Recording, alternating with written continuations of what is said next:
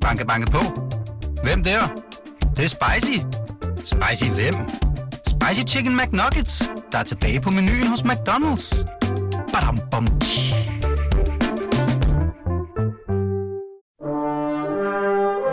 Du lytter til Radio 24 /7. Velkommen til Poesibogen med Knud Brix. Varm kakao. Vi drikker varm kakao med flødeskum.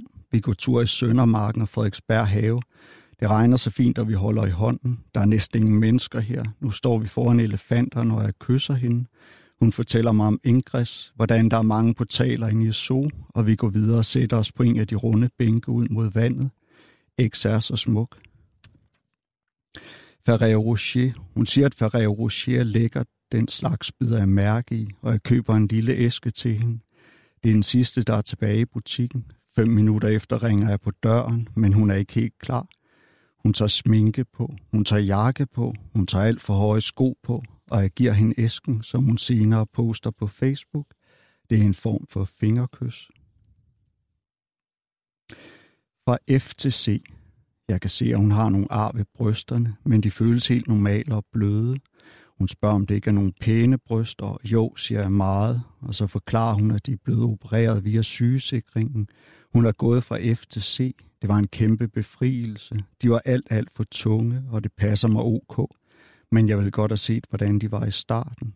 Om det måtte gjorde noget ved hende. Stof. For mig er det meget atypisk. Det er, at jeg bruger et menneske på den måde, men det føles faktisk godt. Jeg kan mærke, hvordan det rykker i mig, bare at give los for det hele, og jeg froder i alt det stof, som jeg har fået forærende. For en gang skyld har jeg noget på hjerte, for en gang skyld har jeg noget at skrive om, og det virker så forløsende. Der er syv timer og ti minutter, til hun er fri.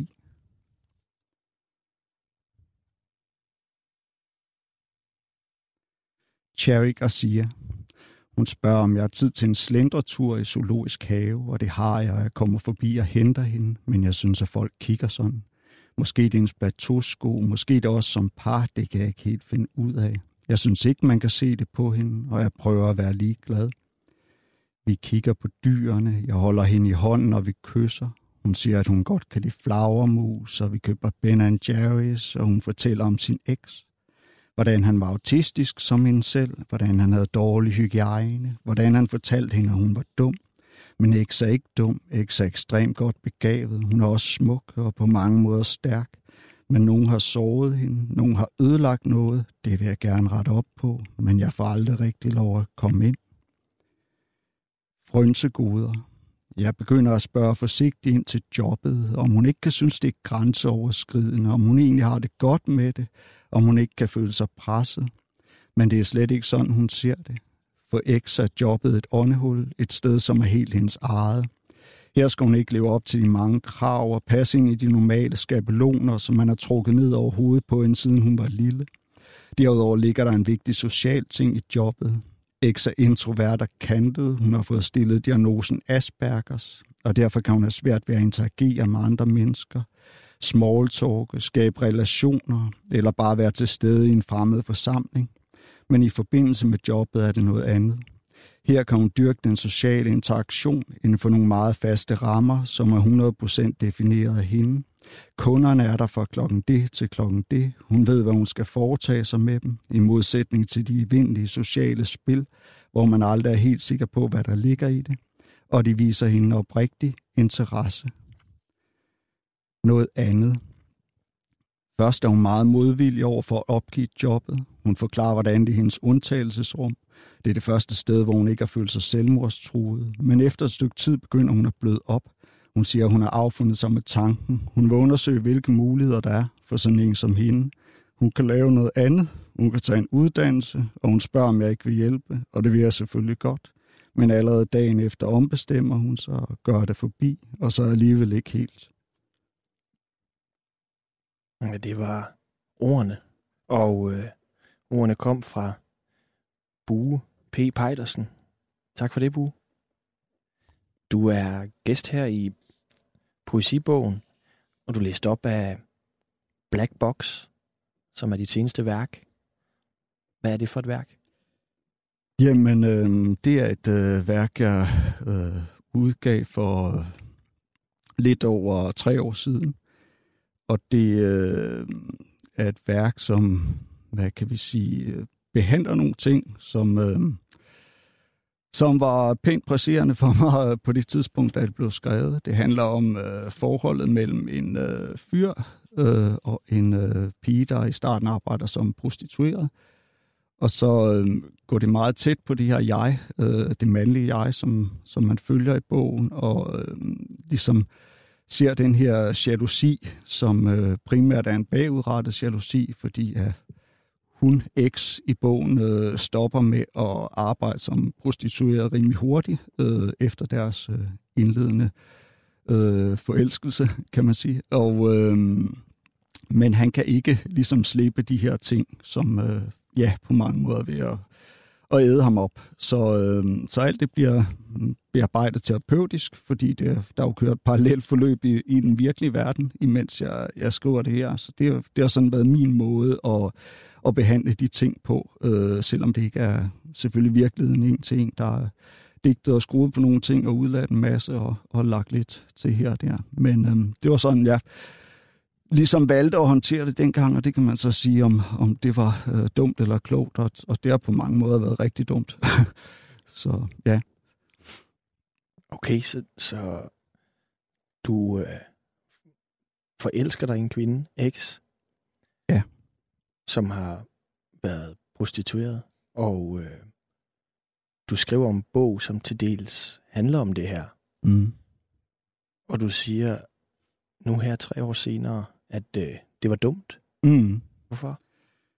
Fordi, øh, altså på den ene side, så, så opfyldte bogen jo et, øh, et, et meget smukt og vildt vigtigt formål. Altså den, den gav mig fred, øh, og, og gav på mange måder også fred. Øh, sådan set lige, lige med det, den, den udkom, fordi at øh, i det, jeg ligesom kom ud med alle de ting, så var det som om, at alle spøgelserne forsvandt, al jalousien og alt det, jeg havde været bange for, og øh, du ved det der med at, at og kaldte onde ved dets navn og, og brølte ud i verden. Ikke? Det var sådan ligesom min strategi, og, og den virkede helt klart. Altså, det, der, det var, det var en, en, en bog, der handlede. Ikke? Det, var, det var ikke bare, øh, hvad kan man sige, litteratur, der bliver inde på, på siderne, men det, den, den, den havde et formål i verden, og det fik den indfriet. Men det betød så også en masse... Øh, der kom også en, rigtig, en, en masse øh, rigtig dårlige ting øh, retur i forhold til den bog. Altså, først og fremmest, fordi det hele gik så hurtigt. Man kan sige, at jeg var nødt til at skrive den, så jeg, jeg gjorde det rigtigt i at, at skrive den. Spørgsmålet er så bare, om det skulle have været ude i verden, ikke? og i hvert fald om man... Øh, en ting er at skrive, mens det hele brænder på, eller alting er smukt, og man ikke... Øh, altså, det, det er der jo en rigtig fed energi i, men, men man bør så nok øh, lige øh, klappe hesten og, og lade ligge lidt og, og køle af, så at sige, ikke? så man kan se det med lidt klare øjne. Øh, og det er da fortrudt øh, meget at jeg ikke gjorde fordi jeg synes, det har været rigtig svært, også mm, den person, jeg er, fordi jeg er meget indadvendt. Jeg er en generet øh, fyr, ikke? som ikke, øh, jeg er sgu ikke god til at, og stille mig op og råbe ud til verden, her er jeg. Men, men det gjorde jeg jo så med, med fuld hammer her, ikke? og, og det, det har været ekstremt grænseoverskridende, og, og jeg har da tænkt på efterfølgende, jamen hvorfor fanden, altså hvorfor skrev jeg ikke en, øh, en fin øh, kronik, der, der fik gjort det samme med at sige... Øh, her er jeg, og jeg er kærester med hende her, og hun er smuk og fantastisk, og, øh, og i kan bare komme an. Ikke? Altså, hvorfor forklarede jeg ikke tingene på den måde, eller kunne der have været løst med et eller andet øh, fint øh, Facebook-opslag, hvad ved jeg. Men så, så var det ligesom om, det bare fik, øh, fik fuldt, øh, fuldt smæk på her frit løb øh, for det hele. Ikke? Og der var der en masse af de øh, alt for private og intime detaljer, som jeg godt kunne have været foruden øh, i dag. For det, det, er der, det har føltes helt forkert at gøre. det, det er helt sikkert. På mange måder. Men det er også altid en bog, jeg har, jeg har været splittet omkring den bog. Ikke? Også, også da jeg skrev den, det var en bog, der både skulle være på den ene side, kunne jeg godt se, at at der var nogle øh, smukke ting i, i bogen og i historien, men det skulle også være en grim bog, fordi jeg ikke kunne holde alt stoffet ud, så det skulle også bare mases ud på siderne, og det skulle være en, en god bog, og det skulle være en dårlig bog, og det, skulle, øh, det, det var en bog, der bare skulle ud i verden, og den kunne ikke, ikke få lov at ligge. Den skulle ud, sådan var det, men samtidig var det også noget, som slet ingen måtte få at vide. Ikke? Så, så det har været helt skizo, hele den proces, og det, det har ikke føltes godt. Så undervejs, øh, du beskriver forholdet til den her prostituerede eks i bogen, og som selv øh, også er, er digter, men, men du beder hende om i bogen, og det ved jeg ikke om, om også i virkeligheden, men, men at stoppe med at være prostitueret. Hvorfor gjorde du det? Fordi det jo ikke var til at holde ud, når man er så voldsomt forelsket i en. Øh, så, så, så er den tanke simpelthen ikke øh, altså, forenlig, du ved. Men altså, jamen, det var, det var, det virkede bare helt forkert. Det kunne jeg ikke holde ud. Hvis det skulle være os, jamen, så, så skulle det jo være sådan. Men man kan sige, det var jo også hendes, selvfølgelig hendes frie valg, ikke? Om, øh, om det så skulle være os. Og det var hun da også vildt i tvivl om i starten. Og det tror jeg, vi begge to var. Og jeg vidste heller ikke, om jeg ville kunne holde til det. Jeg vidste ikke, om alt den der bagudrettede jalousi nogensinde ville forsvinde. Fordi det føltes så voldsomt der. Altså. Mm. Så, så ja, det, det, det sagde jeg helt sikkert. Og hvad skete der så?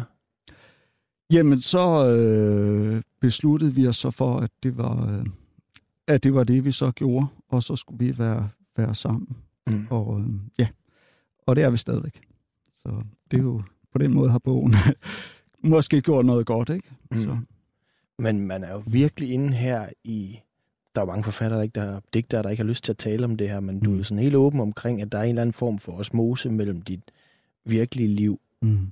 og det, du skriver om, og tager der selvfølgelig øh, friheder, mm. og det er fiktion. Ja. Men gik du for tæt på dit eget liv? Ja, ja, det gjorde jeg det. Det gjorde jeg, selvom at, at som sagt, ikke, at det ikke er en, en spejling en til en, selvfølgelig er det ikke det, men ja, det, det synes jeg, jeg gjorde. Mm. Altså, det har, det har føltes forkert og, og grænseoverskridende. Men altså, jeg kan da også mærke, at, at okay, jo længere det kommer på afstand, så man, man, kan godt, man kan godt både leve og skrive videre efter det, ikke? Så, øh, mm. Men det er da ikke føltes sjovt at, at gøre det, jeg gjorde. Og også alt det støj rundt om, altså, jeg skulle da nok aldrig have, have gået ind i uh, Godmorgen Danmark og sidde der og krænge mit hjerte ud. Altså, det, det, det, det virker helt forkert. Der var ikke nogen af de ting, jeg gjorde, som føltes rigtige eller gode, da jeg gjorde dem. Altså, uh, det, det er da helt sikkert. Det mm. gjorde det ikke. Hvorfor, hvorfor, hvorfor gjorde du det så? Ja, det er sgu et godt spørgsmål. Altså, dels så var der et eller andet, der bare skulle ud. Men, øh, og så kunne jeg vel også så tænkte jeg også, jamen okay, der er noget vildt i det her. Det, det kan sgu blive en fed bog, ikke? Det, er, det har en eller anden kraft, det her. Og så kan jeg vil heller ikke sige mig helt fri for, og det har jeg da godt nok også skammet mig grusomt over siden, men altså, jeg kunne heller ikke sige mig helt fri for... Jeg kunne vel også godt se, okay, det her kunne måske også et eller andet, og da du ved, forladet antog den, og journalisterne ringede og bad om interview. Jeg var da måske også lidt fascineret af det der. Altså en, en, en, en, man er ikke vant til at få noget opmærksomhed som sådan en lille øh, digter der, vel? Øh, smal, smal, den smalle litteratur osv., men så det kan jeg måske heller ikke sige mig helt fri for, at det, der, det der også, det var jeg måske også en lille smule draget af, og det er godt nok, det er jeg flov over, fordi jeg også gav noget værdifuldt væk ikke, i, i hele den proces, ja. som virker forkert. Hvad var det for noget værdifuldt, du gav væk? Jamen, øh, ja, måske gav, jamen, altså udleverede også en, vores, vores kærlighed og de, de private ting der, ikke? Men der, har også, der lå også en eller anden, øh, jeg tror en del af drivkraften, det var måske også et eller andet ønske om at overgå min kæreste i at gøre et eller andet grænseoverskridende og vildt, ikke? Altså, så fordi at det var vildt for dig, at hun var prostitueret mm. og digter på samme tid, så ville du overgå hende i, at det også var vildt, at du så skrev om det? Jeg tror, jeg havde brug for at gøre et eller andet virkelig grænseoverskridende der, ikke? Altså mm. også komme ud af min egen øh, zone og... Jamen, jeg, jeg ved det ikke. Det var, det var turbulent, alt det, der skete der. Og der var også nogle, øh, der var nogle gode motiver, der var nogle dårlige motiver, som, som drev alt det der frem. Det var der. Jeg ved, at du bagefter nu her siger jo, at øh, du til dels har fortrudt noget af det. Mm. Øhm, men jeg ved også, at du sådan set har behandlet det, at du har fortrudt det, mm. ved at skrive nye digte. Det vil sige, du har du først skriver du et værk om, mm. øh, der ligger tæt på dit eget liv mm. med en prostitueret og digter, mm. som handler om det. Mm. Så fortryder du det på en eller anden måde, og nu er du mm. sådan set i gang med at få bearbejde den skam ja. ved at skrive nye digte. Det er blandt andet det, jeg, jeg gør i de nye digte, ja. Vil du... Ja, jeg vil altså, de er, ikke, de er ikke udkommet Nej, nu, men vil du, øh, vil du læse lidt op af de Ja. nye digte, hvor du øh, behandler det her Mm. skam og, og skyld, du følte over at udlevere jeres kærlighed? Det vil jeg gerne. Men altså, det er jo ikke sådan, det her kan du heller ikke se en til en, og her er vi ude på i noget meget mere billedligt og så videre, ikke? Men, mm. øh, men det kredser om nogle af de ting. I et magasin fra Inspiration, som hverken er mit eller dit, er den klassiske håndmalede zebra lige ved at lette fra jorden. Et bund sorte miniatyrballoner er fæstnet til kroppen, hvilket giver den et overrasket udtryk, som om den pludselig bliver bevidst om det guddommelige overgreb, og derfor holder igen, mens bladene falder og falder. Kender du det? Du er på mange måder fraværende her, som jaret i den rytterstatue, hvor man plukker en hals der og et bagben der, så kongen kan trone på hesten over alle heste, men aldrig lyse, som heller ikke Warhols sølvfarvede skyer lyser.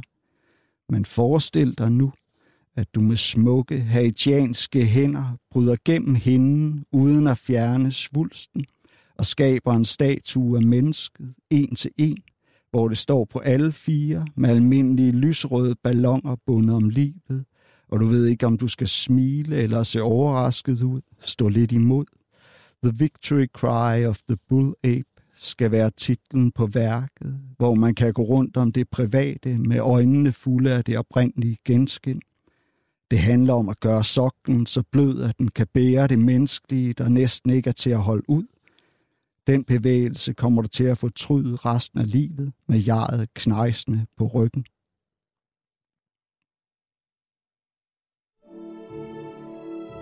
Du lytter til Poesibogen på Radio 24 /7 med Knud Brix.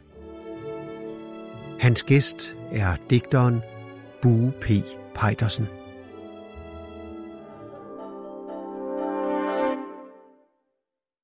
Bue P. Pejdersen, hvad står P'et egentlig for? Det står for Pejder, så det er Bue. Pejder Pejdersen. Bue Pejder Pejdersen. Ja. Bue, du er født i 1976? Ja. Hvor blev du født hen? Jeg blev født i øh, Kongens Lyngby, og så flyttede mine forældre øh, hurtigt over til øh, Djursland. De kommer begge to herover fra, men øh, flyttede så derover lidt uden for Æbeltoft, helt ude på landet, på sådan en nedlagt øh, gård. Så, Hvorfor, øh, hvorfor flyttede de fra København og der i slut 70'erne til, øh, til Djursland og Æbeltoft? Jamen, øh, altså det var der mange, der gjorde herover fra, det, det var lidt sådan den der hippie-drøm, ikke? Du, så var der et eller andet, øh, vel drømme om noget primitivt, og øh, dyrk, dyrk sine egne øh, biodynamiske grøntsager og så videre, ikke? Og, og, og på den måde, øh, ja, der, der var vel en længsel tilbage mod noget andet, og så var der flere derovre, der startede kollektiver. Det var de øh, ikke en del af. Øh, på mange måder tværtimod. Jeg tror, de også de var sådan meget splittet i forhold til hele den der bevægelse, ikke? Men, øh, men der var der et eller andet, der, der dragede dem derover, og de bor der stadigvæk de De kunstnere, dine forældre? Ja, det er de, ja. Så, og meget sådan blandet. Altså, ja, min mor, hun har øh, jo både modelleret og øh, tegnet og så videre, og fra det jyske øh, kunstakademi. Og øh, min far, han har øh, malet og lavet reliefer, men også alle mulige andre ting, skrevet revytekster og så videre. Så han er sådan, han har både en meget, hvad skal vi sige, øh, kunstnerisk, øh, seriøs side, og sådan en mere folkelig øh, side, ikke? Så, Mm. ja. Kunne de leve af at være kunstner? Nej, det kunne de bestemt ikke. Øh, min far han arbejdede som øh, leder af den lokale børnehave nede i, i Æbeltoft der. Så ja, og jeg tror først, så havde de, ja, så var det vel alt muligt forfaldende arbejde. Jeg tror, han var, ja, jeg kan ikke engang huske, hvad de lavede i starten, men det, det blev han i hvert fald, at var der i mange år. Så. Så dine forældre havde kunstneriske drømme, men Mm. var nødt til at tage forfaldende arbejde for at opretholde livet herude på landet, hvor, Ja. du, hvor du voksede op. Hvad var det for, for et barndomshjem? Jamen, det var, øh, ja, hvad var det for et barndomshjem? Det var et barndomshjem uden øh, særlig mange penge i hvert fald. Det er, det er helt sikkert, men der var også meget, øh, der var også meget kærlighed. Det, det var der. Der var meget, du ved, sådan øh, den, den humanistiske øh, tilgang til mange ting og syn, syn på verden og med plads til forskellighed og så videre, ikke? Øh, men så også kombineret med nogle... Øh, hvad skal vi sige, nogle andre ting. Min mor var vokset op i en, øh, i, i, en, i en helt anden familie, hvor der måske også var nogle øh, sådan lidt mere borgerlige idealer og, og, og drømme, ikke? Så øhm, ja, så det var sådan, altså vi, øh, vi, vi så aldrig ud som om, at, at, at der manglede penge i hvert fald. Så var der et, et uh, magasinkort, der kunne bruges der, ikke? Så ja, så den du Hvad, hvad var der for noget litteratur i din barndomshjem? Øh, altså, jeg vil sige, de, mine forældre, de øh, læste, men de læste bestemt ikke sådan disciplineret. Øh, min morfar læste rigtig meget, og min farmor læste rigtig meget, og øh, hendes mand. Men øh, mine forældre, det var sådan lidt, du ved, der hvor deres interesse nu ledte dem hen. Så øh, det kunne være alt muligt. Men der var mange bøger i, i hjemmet, men det var egentlig først sent, at jeg kom i gang med at, at læse. Øh, det var, øh, ja... Hvad var du for et barn? Det var først, ja, hvad var jeg for et barn? Jamen, jeg var på mange måder, øh, synes jeg jo, der var mange fantastiske ting i den her verden, man, øh, man ankom til, men jeg har også altid synes, der var nogle svære ting. Ikke? Altså, jeg, sådan det der med at tænke, jeg tænkte meget, og det gør jeg stadigvæk. Ikke? Jeg tænkte rigtig meget over tingene, hvad er rigtigt og hvad er forkert, og hvad er op og ned. Og jeg synes, altså jeg har mm, jeg misunder mange, som ligesom er gode til at lukke ned for det der, og så se det hele lidt mere sort-hvidt og få en eller anden hverdag til at fungere. Ikke? Men jeg, jeg er lidt for god til at ryge ind i sådan nogle, nogle øh, tankeloops der, hvor, hvor det hele skal kværne rundt, og det, sådan har jeg næsten hjemme så lang tid, jeg kan huske tilbage. Så, sådan ja. nogle ting. Hvad, Men, kunne, hvad kunne det være for nogle tankeløs? Åh, du ved om, jamen det er jo alt, det kunne være alle mulige, øh, fra, det, fra en helt stor klinge til retfærdigheden i verden og, og så videre, ikke? Øh, til bare og, jamen så begynder at og, øh, ligesom pille de her, hvad kan man sige, argumenter, man hører fra hinanden, og, og ligesom søge ind til, jamen, er det her i virkeligheden rimeligt, og hvorfor er det sådan, og jeg er her, og jeg synes bare, det er svært at finde mening i det hele. Jeg ved godt, det lyder lidt abstrakt, men det kan jeg ikke sådan lige... Øh, men ja, jeg synes altid, det har været, været sådan lidt øh, komplekst at være til. Men det kunne man selvfølgelig slå fra samtidig og, og bevare. Jeg samlede også på Star Wars-figurer, var lykkelig for det, ikke? Så, så det, øh, der er også, det var også fedt at vokse op. Og ja, helt klart. Var du et stille barn? Øhm, jeg ved ikke, nej, det, jeg, jeg tror ikke, jeg har nok også været dobbelt der. Jeg kan da huske, jeg fik der også noget ballade i skolen, fordi der var jeg sådan meget egentlig den, der var måske øh, råbte lidt højt og lavede lidt, lidt sjov og ballade, ikke? Og, og jeg var også egentlig sådan meget i centrum der, og måske også kom til, og jeg tror også, jeg blev bebrejdet for at få nogle af de andre til at ligesom hoppe med på nogle ting og, og sætte lidt gang i den, ikke? Øhm, så jeg ved det ikke, jeg, jeg har altid haft en eller anden generet side, men det var ligesom noget andet, fordi man kunne, ja, yeah, der, der var bare noget andet, der spillede imod det. Jeg synes, det er langt sværere, når man er blevet ældre, ikke? Når man er sådan i bund og grund lidt introvert, så det, så er det sværere at få, få, få, øh, få den side øh, til at gå op med, med det, man nu skal. Mm. Du vokser så op her i, i Æbeltoft i, med dine forældre, der er kunstnere. Mm. Øh, hvornår begynder du selv? Der er ikke så meget litteratur på den måde. Du har nogle bedsteforældre, der læser, din, mm. dine forældre læser. Hvornår opdager du litteraturens kraft? Jamen, det ved altså, jeg. Jeg tror, det er sådan noget med, at så støder man jo på lidt måske i folkeskolen, ikke? Der havde jeg en dansk lærer, der var rigtig øh, sød og, og inspirerende. Der, der tror jeg, vi læste noget, så fandt hun et, et Michael Strunge-digt frem, der handlede om, øh, hvad var det, I glor på mit tøj, I glor på mit hår, jeg er ligeglad, og så videre. Som, som så ramte en eller anden klangbund, og jeg tror også, min farmor forærede mig nogle dansk digte og sådan noget, ikke? Øh, og så begyndte det så småt der, tror jeg. Hvad var det, øh, hvad var det, den dansk lærer ramte dig med? Jamen, det var selvfølgelig på, hvad kan man sige, på indholdssiden, øh, men måske også, at der var et eller andet lidt øh, flabet udtryk og, og en form, der var spændende. Og, jeg synes bare, der er noget magisk ved digte på den måde. Ikke? Det er jo også nogle små hvad, skulpturer, og de ser anderledes ud, og ordene kommer til live på en anden måde. Det, det synes jeg er spændende og fascinerende du må jo være blevet ramt, fordi du kan Mm. sidde her 20 år senere, 30 år senere og citere yeah. det, det digt, din dansklærer præsenterer for dig. Hvad, hvad skete der? Øhm, Jeg tror stadig, jeg har sådan en lille afrevet lap derhjemme gemt på loftet fra det digt. ikke? Altså, Hvad står der på den? Ja, men det er altså er, er noget af den stur, men jeg er nu ikke sådan, hverken, øh, altså Tyrell har jeg fået alt for meget af, Strunge siger mig heller ikke det store, så det er ikke... Men det er det, der sker inde i dig. øh, At ja, du op, oplever en eller anden form for kraft, som litteraturen har, eller hvad? Ja, og så tror jeg bare, det var et eller andet modsprog, ikke? For, altså, det var vel øh, fedt, at der ligesom skete noget andet. Det lignede ikke det almindelige sprog. Måske har der været sådan noget, der skete. Og så tror jeg, det fik rigtig... Altså, så, så begyndte jeg jo selv at måske at, at, at læse lidt mere, og så på højskolen der, som var 1920 år, så blev jeg præsenteret for et, et øh, fedt udvalg der forskelligt. Det var, en, der var en lærer, der havde en masse af Peter Hvor- Laugesen og F.B. Jak og, og så videre. Ikke? Men du kommer på Ask Højskole. Ja, Ja, Prøv ja, at fortælle om den tid. Åh, oh, her, jamen på, et, på det tidspunkt, jeg, også, jeg var øh, vældig glad for euforiserende ting der, ikke, I- ikke mindst øh, has. Jeg, jeg tror, jeg sådan famlede lidt rundt øh, dengang. Og øh, Hvad var det ved Has, du var glad for? det var...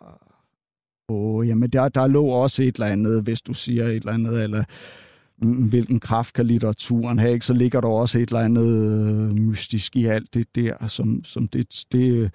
Jeg kan huske det der, når jeg, mm, hvis det var et stykke tid siden, jeg havde øh, røget, så blev det ligesom alt for meget, når jeg lige røg, så blev det for voldsomt. Men så hvis man så kom ind i en vane, du ved, og så røg øh, dagligt, så, så lagde det ligesom sådan en god øh, dæmper, måske også på alle de, de ting, der kværnede rundt i hovedet. Ikke? Så det var, men jeg ved ikke, jeg vil ikke sige, det var, altså, generer, det genererede jo ikke de vilde digte, vel, man tog jo også bare lidt rundt. Men jeg tror, at litteraturen så også blev helt klart en erstatning for det. Så, så blev jeg jo sådan, hvad kan man sige, hook på det, og så skulle jeg virkelig tykke en masse bøger igennem, da, da jeg lagde det på hylden øh, senere. Ikke? Så, Så du er på højskole og eksperimenterer med, med euforiserende stoffer. ja, Der er en lærer, der introducerer dig Mm. til Peter Laugesen. Mm som jeg synes var fantastisk. Altså der, der blev jeg øh, øh, ramt også på øh, også sådan i, i formen, ikke? Altså det var sgu et, det var, det var et fedt sprog det her. Der skete noget. Det var sådan en lille lynglimt. Kan, kan jeg huske det der med, øh, ja netop også, det ramte selvfølgelig et eller andet med, med det, det fra 29 digte med øh, drengen, der baljer, balrer lamper med sten fra vejen, fordi han vil se stjerner. Ikke? Det var utrolig smukke og, og stærke ting der. Det, det er helt klart. Hvornår går det så op for dig, at du gerne selv vil være digter? Jamen, det, jeg går sådan og småskriver lidt, øh, lidt der i de, de sene teenageår, ikke? Og så, åh, jamen, det ved jeg ikke. Så, og så prøver jeg jo at øh, sende løbende ind der fra jeg er hvad, fra jeg er måske 2021, så laver jeg, skriver han noget, der skulle ligne en digtsamling, og sender den ind og får et afslag og prøver igen og så videre. Så ligger jeg det lidt på hylden et stykke tid, og så, ja, så er det jo først i 2011, at jeg så debuterer med et lille hæfte på Jurinder og Jurengel, og så derefter så, så kommer der rigtig fart på det, ikke? Så får jeg jo ligesom åbnet op for mig selv, og, og, og også prøver at finde ud af, hvad, hvad kan jeg, og hvad kan poesien her? Så du debuterer i en, i en høj alder der. Ja. Men lad os lige prøve at spole tiden tilbage fra, du opdager litteraturen, du Mm. prøver at sende nogle ting ind, du får nogle afslag. Mm. Så, så begynder du at læse dansk på universitetet. Ja, ja. Hvorfor det?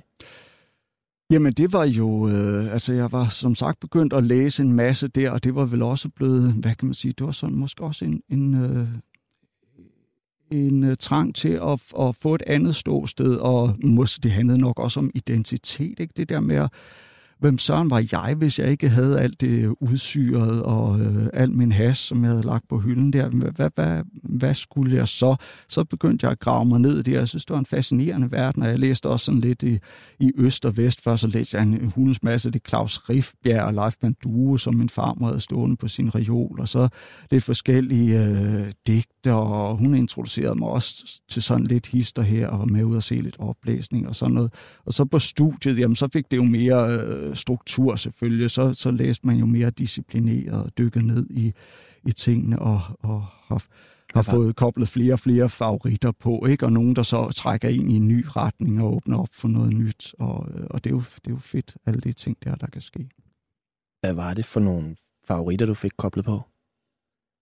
Det ved jeg ikke. Altså, der, der er mange, jeg har, øh, jeg har læst i tidens løb. Altså, øh, ja, Laugesen har selvfølgelig været en, som har, har, øh, har været, været spændende at, at dykke ned i. Ikke?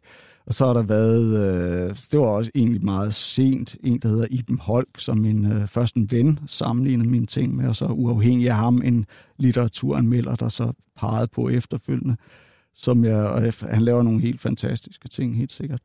Øh, så der er rigtig mange, der er også mange af de øh, nyere, som jeg synes er interessante, ikke? Og øh, jamen, det er sådan meget bredt nu. Jeg ved ikke lige med at sidde og nævne alle mulige kolleger, men øh, ja. Du øh, kommer ud fra litteraturstudiet. Mm. Jeg ved, du fik et snit på 11,2. Ja, det er vist meget rigtigt. Det ved jeg, fordi det står på din, på din hjemmeside. Ja, det kan være, jeg har fusket. Nej, jeg tror, den er god nok. Hvorfor, hvorfor har du skrevet det på din hjemmeside? øh, jamen, det står der ikke på min hjemmeside. Det gør det. Det står på min LinkedIn måske. Ja, der står 11, øh, dansk, og så, og så står der 11,2. På min LinkedIn måske. Det kan, det kan sagtens være, at jeg har skrevet det der. Jamen, det er vel bare en del af CV'et, er det ikke? Men grund til, at jeg også spørger dig, det Ja. ja. er jo fordi, da du er færdig med dansk studiet, Mm. så kommer du jo ind i en helt anden verden. Ja, jo. Ja. Ja. Den skal vi høre om lige om lidt. Du Ja. kommer nemlig ind i den der verden, hvor det ikke er ligegyldigt, øh, hvem man er og hvad man Mm. laver. Du kommer ind i reklamebranchen Mm. og tager jo et helt vildt skift der i forhold til din, øh, til din interesse for den smalle litteratur. Ja, det må man sige. Øh, men inden vi kommer så langt, så vil Mm. jeg lige bede dig om at øh, læse op af en øh, kort af en, øh, en digtsamling, du har taget med, som øh, har inspireret dig også. Ja. Øh, vil du bare øh, læse op? Jamen, jeg vil egentlig først lige sådan kort sige, at det er øh, en, der er en forfatter, der ellers ikke sådan rigtig har betydet noget for mig, og som jeg måske har gået lidt udenom ellers, men så øh, læste jeg hans seneste bog, jeg for en måneds tid siden, og så dykkede ned i nogle af hans øh, yngre ting. Øh, det er Claus Høg, øh, som jeg, og jeg synes, der er nogle helt fantastiske ting, der, øh, både, både de øh, politiske digte, og så hans øh, digter musik, og det er så de sidste, jeg vil læse noget op fra her. Og det er også sådan lidt, så ligger der også sådan et eller andet meta-sjov i det, fordi at øh, der også er sådan et eller andet med at være så imod at skulle pege på en eller anden som den måske allerbedste og mest inspirerende for en. Ikke? Så det, det er der også lidt, øh, lidt, lidt sjov øh, tematisering af her. Øh, det er fra den bog, der hedder Pentagram fra øh, 76, øh, og det er et af ekstra numrene, øh, og jeg vil tage øh, tre af de sonetter, der handler om Grateful Dead. Og det lyder sådan her.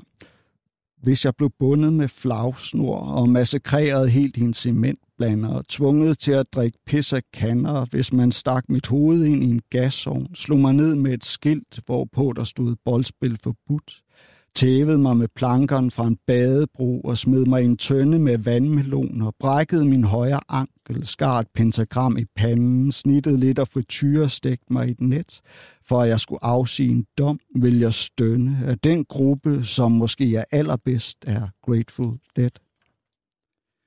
Og hvis man piskede mig rundt i et lokale med motorcykelkæder, eller med guitarstrenge og leder, og lod natsværmer æde sig mætte på mine øjeæbler, uden narkose, hvis man bankede mig igennem et smørdrittelbræt, uden nogen betænkning, lod mig drøne i en bobslede ned ad Matterhorns væg, serverede mig som blødkogt æg i en eller anden sammenkogt ret, for at jeg skulle afsige en dom, vil jeg visle, at den gruppe, som måske er allerbedst, er Grateful Dead.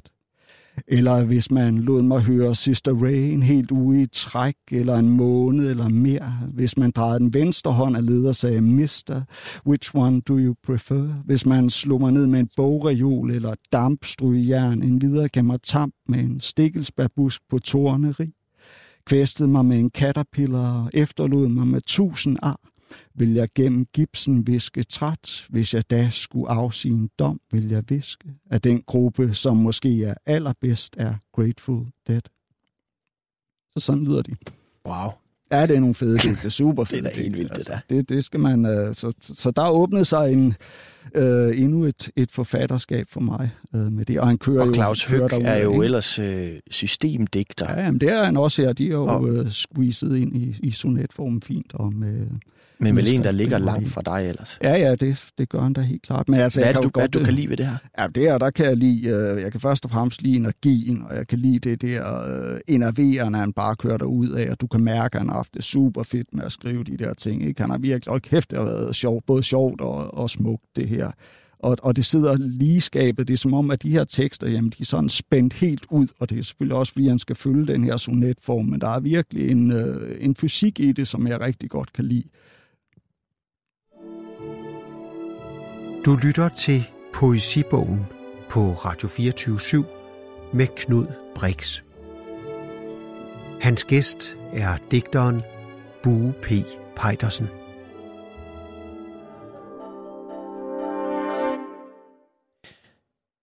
Bu P. Pejdersen, du tager det for en digter noget usædvanligt øh, valg, at du bliver øh, reklamemand efter dit danske studie. Hvordan kommer du ind i reklameverdenen? Jamen, øh, ja, for det første, jeg var også ikke debuteret på det tidspunkt, men, men lad, os, lad os sige det, jeg var vel en digter i bund og grund, eller inderst inde, eller hvad det nu var øh, alligevel. Men, men jamen, det gjorde jeg, jeg, jeg var meget i tvivl. Jeg havde virkelig nyt øh, dansk studie der, og synes det var super fedt at kunne, øh, kunne nørde ned i litteraturen. Men så var jeg meget i tvivl om, hvad, hvad jeg skulle lave, da jeg så stod og var færdig, og jeg har ikke været, aldrig været så struktureret på den måde til at finde ud af, hvad skulle der så ske.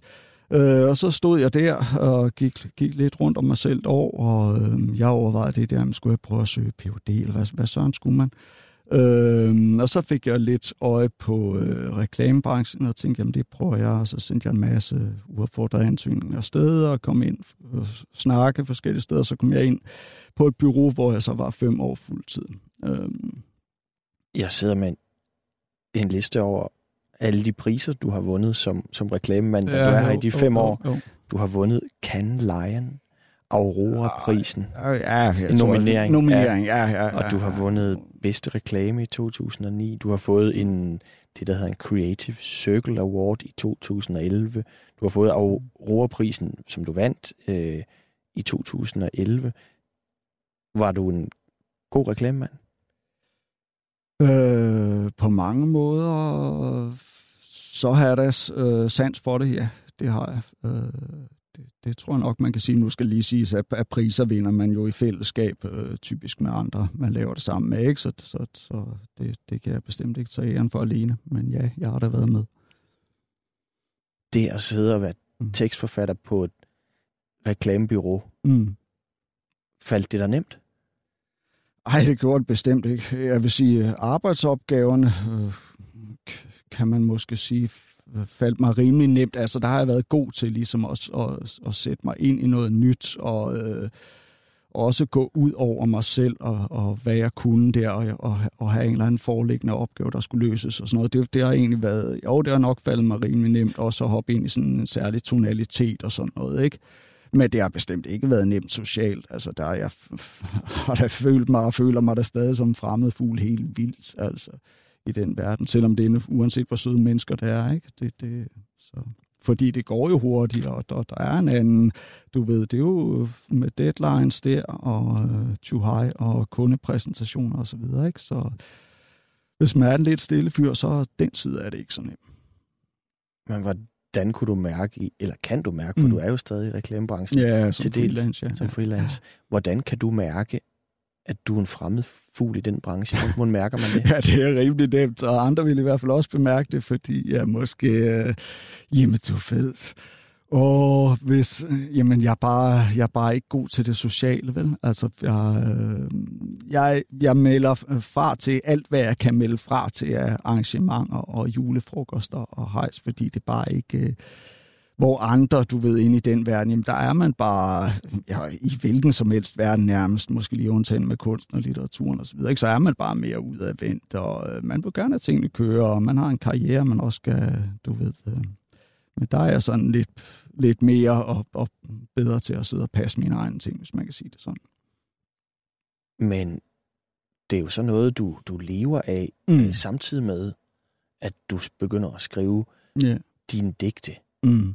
Det må da have været lidt skizofrent at sidde og skrive ja. helt smal litteratur. Mm. Noget af den smalleste, vi har i Danmark. Du har sågar fået Mm.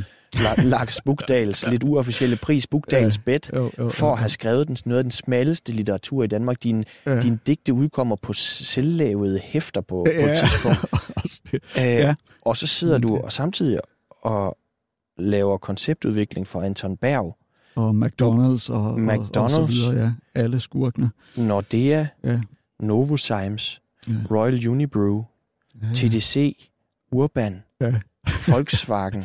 Ja, det var der også, øh, er der også pænt uh, skizofren, men jeg tror også, at jeg, altså, øh, på en måde, så, øh, der er jo også, samtidig øh, kunne jeg virkelig godt tænke mig bare at hælde i mig digtene, ikke? men andre gange, så er det også øh, rart, det der at komme ud af boblen og, og hen til, til et eller andet mere, hvad skal vi sige, almindelige og nogle opgaver, der ligesom er legnet op, og, øh, og, og, og dem skal man så løse. Men, altså, og, men det, er jo heller ikke, fordi det, det giver mig jo også et eller andet den anden vej. Jeg tager også noget med ind tilbage i min digte. Det, det, det, det, fordi jeg har også, jeg er ikke bare, hvad kan man sige, Øhm, jeg, jeg kan også godt lide de glatte overflader, som reklame jo i høj grad øh, dyrker, ikke? Og, og hele den kommercielle verden dyrker også produkterne. Så for eksempel ja, i, i Juice der, der, der bliver der Ja. også leget med mange øh, produktnavne. Jeg har det neglelaksdigt, hvor jeg ligesom Ja. øh, laver en, en rimet fortælling ud af de der fascinerende og navne på neglelakker, som jeg så Ja, jeg sidder, har jeg sidder her sammen. med din, øh, din Mm. digtsamling fra forlaget Kronstork, der Mm. hedder Juice. Ja.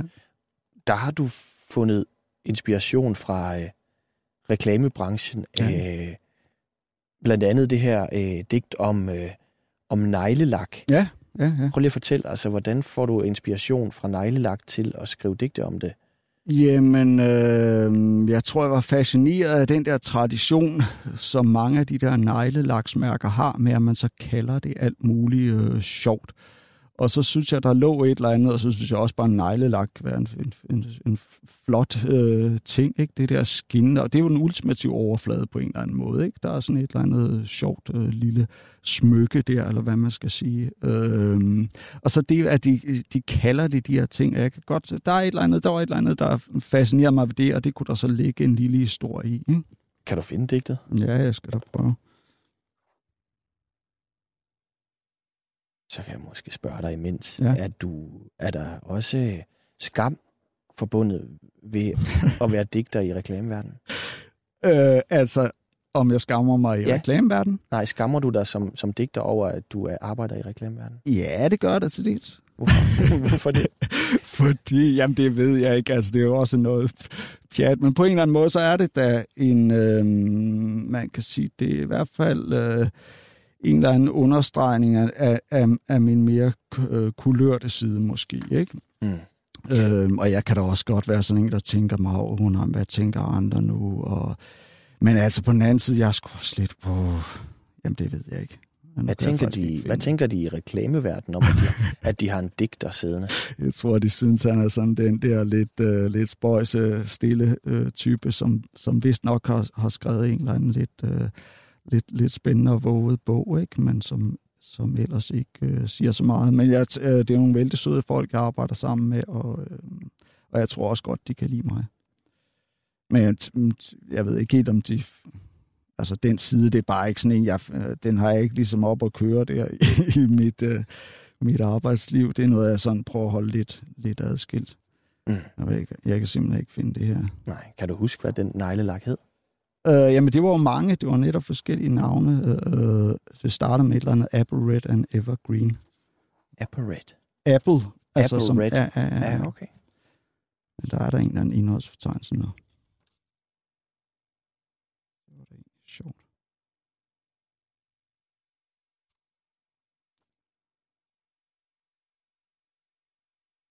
Det kommer her. Jo, her kommer det. Øh, og det hedder bare neglelaksdigt. Apple Red and Evergreen, Tiger Lily, Tourmaline, Popping Purple, Baby Blue, Spearmint Pearl and I Love You. Red Red Tweety, Barbie Blazed, Dreamy Poppy, Shameless Space, Guilty Pleasures, Valentine, White Hot Blue Crash, Rise and Shine. Og så kører det ellers ud af med uh, sådan en 50-60 navne, det er så bygget op af. Ikke? Er det, det, synes jeg er meget er sjovt. det alle sammen øh, rigtige ja, nav- navne Ja, ja. på na- farver på negler? Ja, det er det. Fra forskellige mærker. Jeg har ikke været helt, hvis det var Claus Høg, så havde, det, så havde man sikkert kun måtte bruge én producent, ikke? og så skulle man så lave det og, og få vokaler og konsonanter til at gå op og så videre, går jeg ud fra. Men øh, jeg har ikke været helt så stringent her. Det skulle mere, øh, ja, rimere danne en fortælling. Så. Hvad er det for en fortælling, som neglelak kan danne? Ah, det ved jeg ikke, men så ligger der vel, jeg tror nok også, der er noget med, at øh, så er der en, der hedder øh, On Your Knees, og så er der en anden, der hedder I Do, I Do, og sådan noget, ikke? Så det bliver også sådan lidt en, nok øh, ligger der en kærlighedsfortælling, jeg kan ikke helt huske, men det er sådan noget der, så Okay. sådan lidt, øh, ja. Og det er altså for den digtsamling af, af Bue P. Pejdersen, der hedder Juice, Ja. som udkommet på, på Kronstork. Du laver så også de her, ved siden af dit job i reklamebranchen, mm. begynder du at udgive de her meget fætterede, Mm. er de jo i, i, i litterære kredse, øh, håndlavede hæfter, som du udgiver. Øh, hvorfor gør du det på den måde? Jeg ved ikke, om de er meget fætteret, men det, det jeg tror, der er det mange i- at- at det. Jeg har i hvert fald øh, haft svært ved at, at finde dem. Nu har jeg Ja, siddet og ja, researchet, at de er meget, øh, de er Mm. meget svære at finde. Ja. Okay. Øhm, jamen, det, det var øh, det er jo sådan ligesom den øh, fysiske del ved det, som jeg også rigtig godt kan lide. Også fordi jeg, jeg ser, men det gør alle, der skriver digte nærmest, tror jeg, ser sproget som sådan også noget, noget fysisk materiale, ikke? Men så, Mm. mm. så er der jo en anden øh, fysik i at sidde og lave, øh, sidde og folde de der papirer og skære og øh, lave omslag og, øh, og sådan noget. Så, det blev, det, det, så for mig så blev det sådan nogle, nogle helstøbte ting, og så var det også en mulighed for at... Øh, du ved, så kan jeg blive sådan en fyr og flamme, når jeg sidder med et eller andet, og så skal du ud i verden, og så er det jo en sjov måde ligesom at lave noget på, og også noget, der var lidt, øh, lidt anderledes. Så det, det har også betydet meget for mig at lave de ting. Helt klart. Hvordan er der at være inde i dig, når du Mm. fyrer flamme? Jamen, øh, det er fedt. Altså, det er i hvert fald fedt at være mig, når jeg er det. Øh, fordi, jamen, så er jeg 100% opslugt af, af et projekt, og det er klart sådan, jeg fungerer bedst. Ikke? Så, så, så, så, så kværner tankerne ikke øh, alle mulige forkerte steder hen, så er jeg bare i det, jeg laver. Og, og det er jeg helt øh, opslugt af. Så- Hvordan, øh, hvordan kommer du derhen? Ja, det er, ja, det er sgu øh, et godt spørgsmål. Altså, der er jo selvfølgelig et eller andet, der kan tænde det, når man ser eller læser et eller andet fedt. Øh, nu interesserer mig meget for billedkunst, for eksempel, der har gjort de seneste par år, så har været rundt til en masse udstillinger. Det kan godt trigge et eller andet i en, ikke? men det skal være et eller andet, man ligesom øh, ser, og det kan behøver heller ikke bare være kunst, det kan også være neglelak, ikke? hvor man så tænker, der er et eller andet, der fanger en der, som man, man skal dykke ned i. Hvilken billedkunstner eller billede har sidst gjort dig fyre flamme? Åh, ja, hvad har sidst gjort mig fyrer flammen? Øh, det er et godt spørgsmål. Hvad, hvad har jeg øh, sidst set? Der var jeg inde på Gammel Strand, der så jeg Rita Kern Larsen og øh, Franziska Clausen, og den tredje, hvad hedder hun, Elsa Thorsen, mener jeg. Øh, jeg ved ikke, om jeg blev helt fyr og flamme der, men det er, øh, det, det, der er der nogle, nogle, nogle rigtig fede ting imellem, helt sikkert.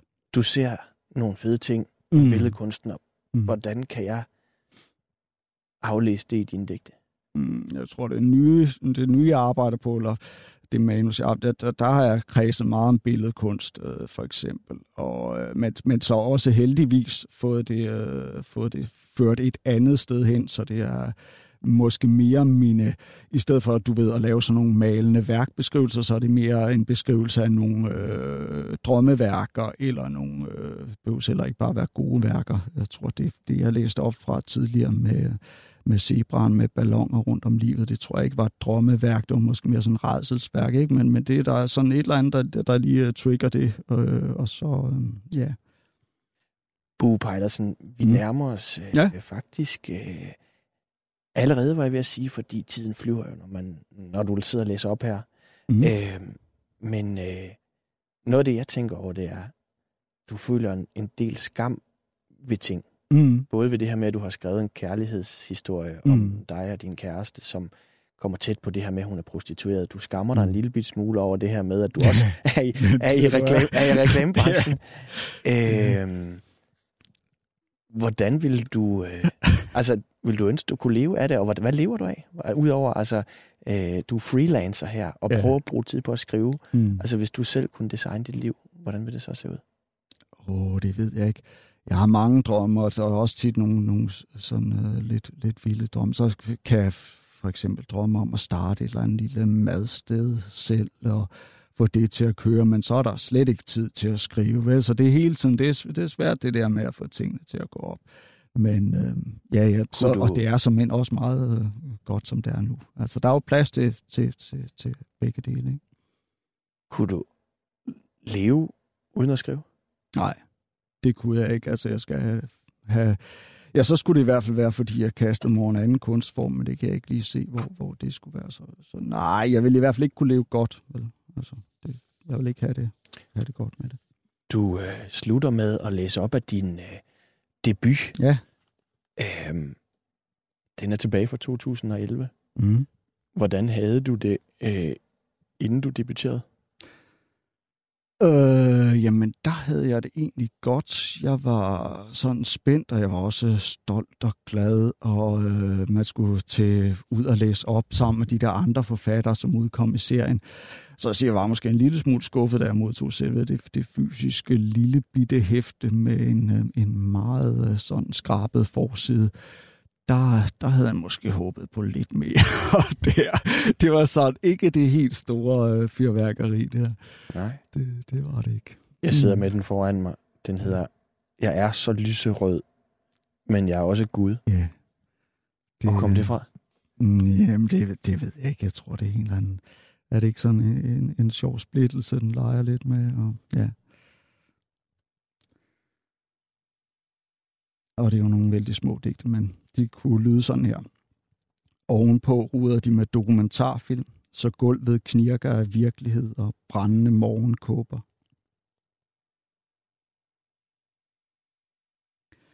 Han efterligner ham, som om han er en hundevalp med poterne og det blå pandebånd, tungen lige ud af munden. Før sagde han, at han svedte ned i den mad. Nu er han blevet valgt, nu ryger han. Det hjerte er stort. Det ubegribelige, hvad han har gået og tænkt på med maden og stjernerne. Dine kæreste fingre, dem lytter jeg til. De er så ømme som små træer, der tænker. Det er altid søndag, når de er her. Se, hvor sart han er i huden og det hele. Ingenting er nemt. Han er en form for yngling. Nu synger han meget, meget højt af hele sit væsen. Tak for det, øh, Bue P. Pejdersen, fra din debut. Jeg er så lyserød, men jeg er også Gud. Hvordan har du det med den her digtsamling i dag? Jeg har det meget fint med den. Altså, jeg kan selvfølgelig se en masse, der er helt forkert, som man skulle have gjort anderledes. Så, ja, men, men jeg har det fint med den. Er, ja, der er nogle, nogle okay små digte i. Hvad vil du have gjort anderledes i dag? Ej, jeg ville have lavet noget anden komposition, ikke? Og valgt, valgt anderledes ud i digtene, og så er de meget... øh, Er der... øh, Jeg ved ikke, det, det skulle have været taget et andet sted hen, så det ville ligesom ikke have været nok i dag. Hvor, hvor skulle du have taget det hen? Mm, jeg tror bare, jeg har fået fyldt meget mere på i dag. Du ved, et, et, et noget større register, som man ligesom kunne... Øh, ja, kunne have, have lavet noget lidt mere øh, interessant. Nu har vi talt om, om skam, synes mm. Jeg egentlig. Det var ikke meningen, men Nå. øh, det har været et tema på en eller anden måde. Ja, ja. Skammer du dig over din debut? Ej, det gør jeg ikke. Det gør jeg ikke. Det gør jeg faktisk ikke. Men altså, jeg har det altid svært med de ting, jeg har lavet, så ligger de ligesom bag mig, ikke? men jeg skammer mig ikke over det. Nej. Hvorfor har du det svært med? Øh, jeg synes altid, det er, så har man ligesom så har man afsluttet en ting, og så går man et, et nyt sted hen, ikke? Så, mm, ja. Så øh, at ligger det ligesom bag. Jeg kan godt lide lige i starten, når man er udkommet med det og skulle ud og læse op for, det er fint nok, men når man så går i gang med noget nyt, så ligesom om, så overtrumfer det måske det, ikke? Så det gamle, man havde. Og hvad er det, den, udover at du skriver på en opfølgning på, på din bog om jeres, om jeres liv? Mm. Jamen, jeg ved ikke, om det er en opfølgning, det er det faktisk ja. slet ikke, men tematiserer nogle ting der med det, jeg gjorde med at udgive den bog. Ja. Og hvornår, hvornår udkommer den? Det aner jeg ikke. Den, øh, ja, manuskriptet ligger og venter. Men grunden til, at jeg spørger dig er, hvordan, hvordan ved du, hvornår du er færdig med ting? Øh, jamen, det øh, føles rimelig rigtigt, som det er, øh, manuskriptet nu. Så. Hvordan kan man føle det? Det ved jeg ikke, så, så har jeg jo læst det igennem en, en masse gange og arbejdet med det i lang tid. Den her gang er det gået langsomt. Det er gået meget langsomt. Der er energi i teksterne, men det har været møjsomligt langsomt arbejde. Tak skal du have.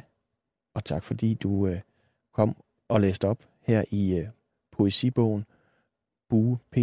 Pejdersen. Selv tak. Banke, banke på. Hvem der? Det, det er spicy. Spicy hvem? Spicy Chicken McNuggets, der er tilbage på menuen hos McDonald's. Badum, bom, tji.